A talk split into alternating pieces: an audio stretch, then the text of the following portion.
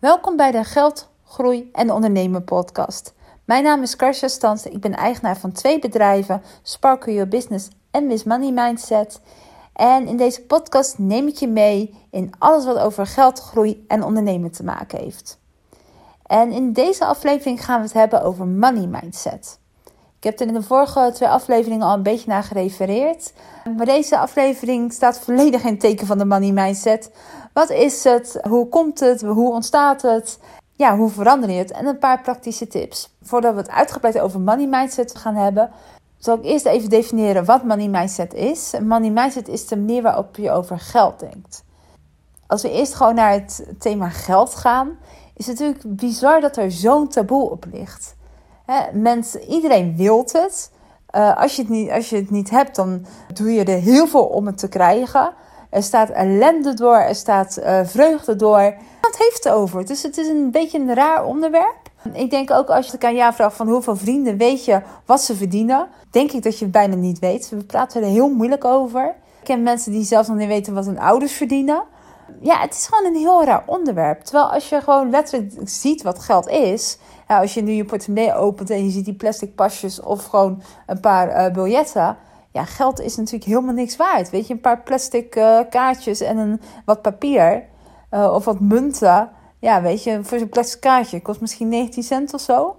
Maar het is juist natuurlijk het gevoel wat wij aan geld geven. Wij maken geld in ons hoofd heel belangrijk. Nou ja, en niet alleen wij zelf, maar ook de hele omgeving. Geld is gewoon een ruilmiddel. Alleen wij geven er zelf zoveel emotie aan, zoveel angsten angst voor schaarste van, angst van tekort erin. Dat we geld heel groot maken in ons hoofd. En het wordt natuurlijk ook enorm benadrukt door onze omgeving en eh, door de wereld om ons heen. Ook al kijk je maar naar nieuws hoe belangrijk geld is. Als je geen geld hebt, ja, dan sta je bijna op straat en uh, kan je bijna geen eten kopen. Dus is eigenlijk niks, maar heeft een enorme lading. En het grappige is ook hè, dat de taboe wat er ook op heerst. Als jij geld tekort hebt, praat je er niet over, want dan schaam je ervoor.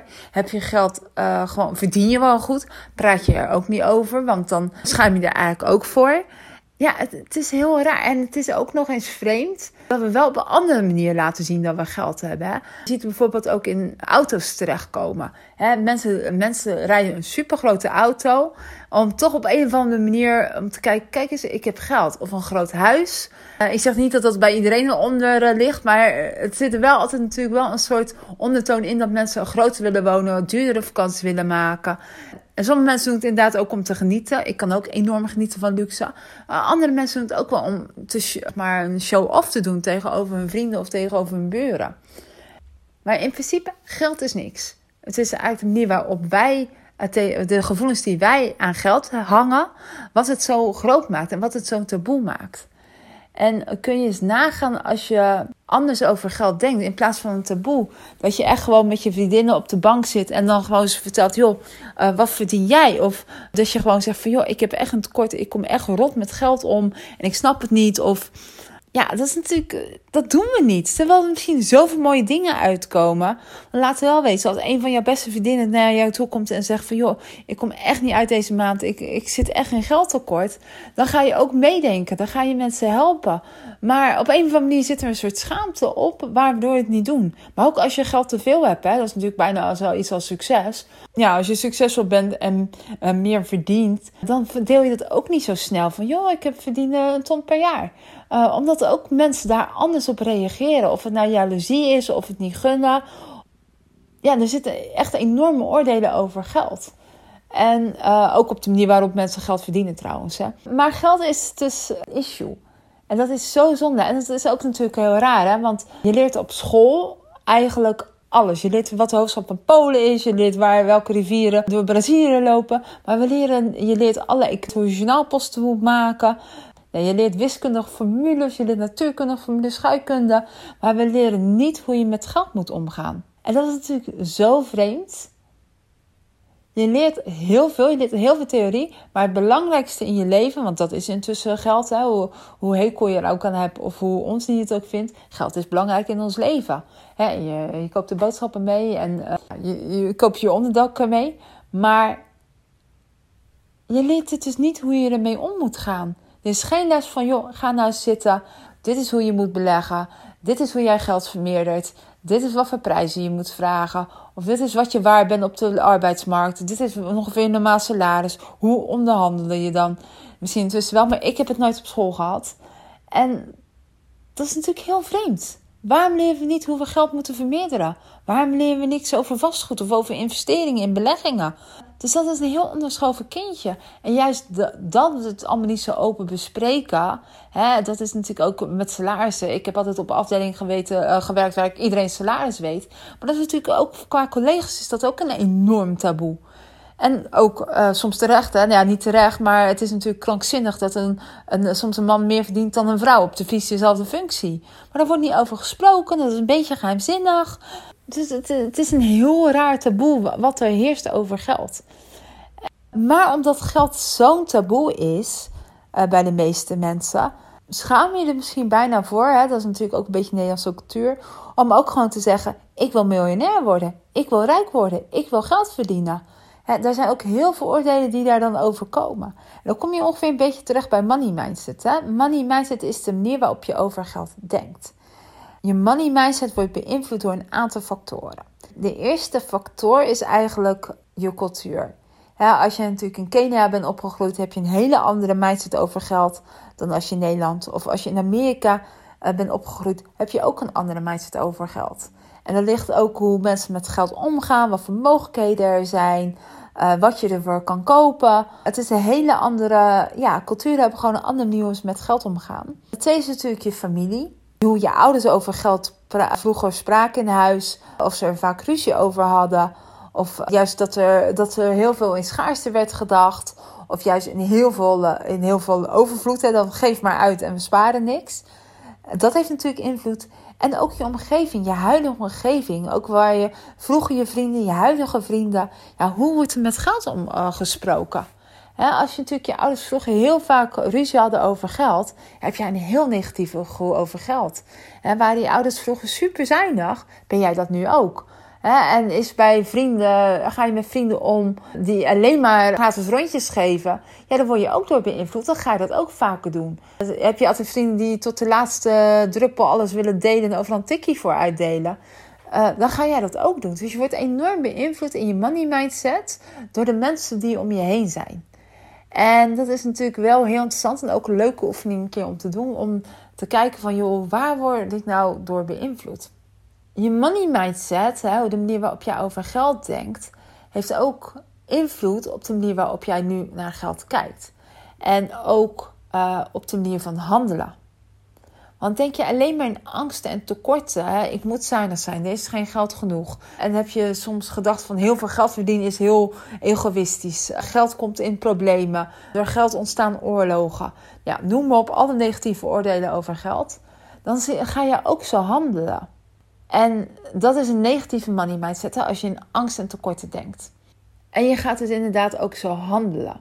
Want als je je positieve mindset hebt, hè, dus als je denkt in overvloed en in uh, vertrouwen hè, dat geld er is. Geld is overal. geld doet veel goed. Met geld kun je mensen helpen. Je mag miljonair zijn. Hoe meer je hebt, hoe meer je kan delen. Uh, geld is overal. Overal zijn kansen om geld te verdienen. Dan zit je natuurlijk heel anders in de wedstrijd. En dat bedoel ik, dat verschil met negatieve en positieve mindset.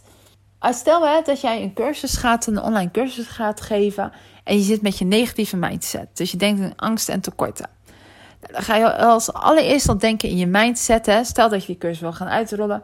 Ja, ik ga er niet te veel Facebook ads aan uitgeven. Want ja, niemand koopt het toch.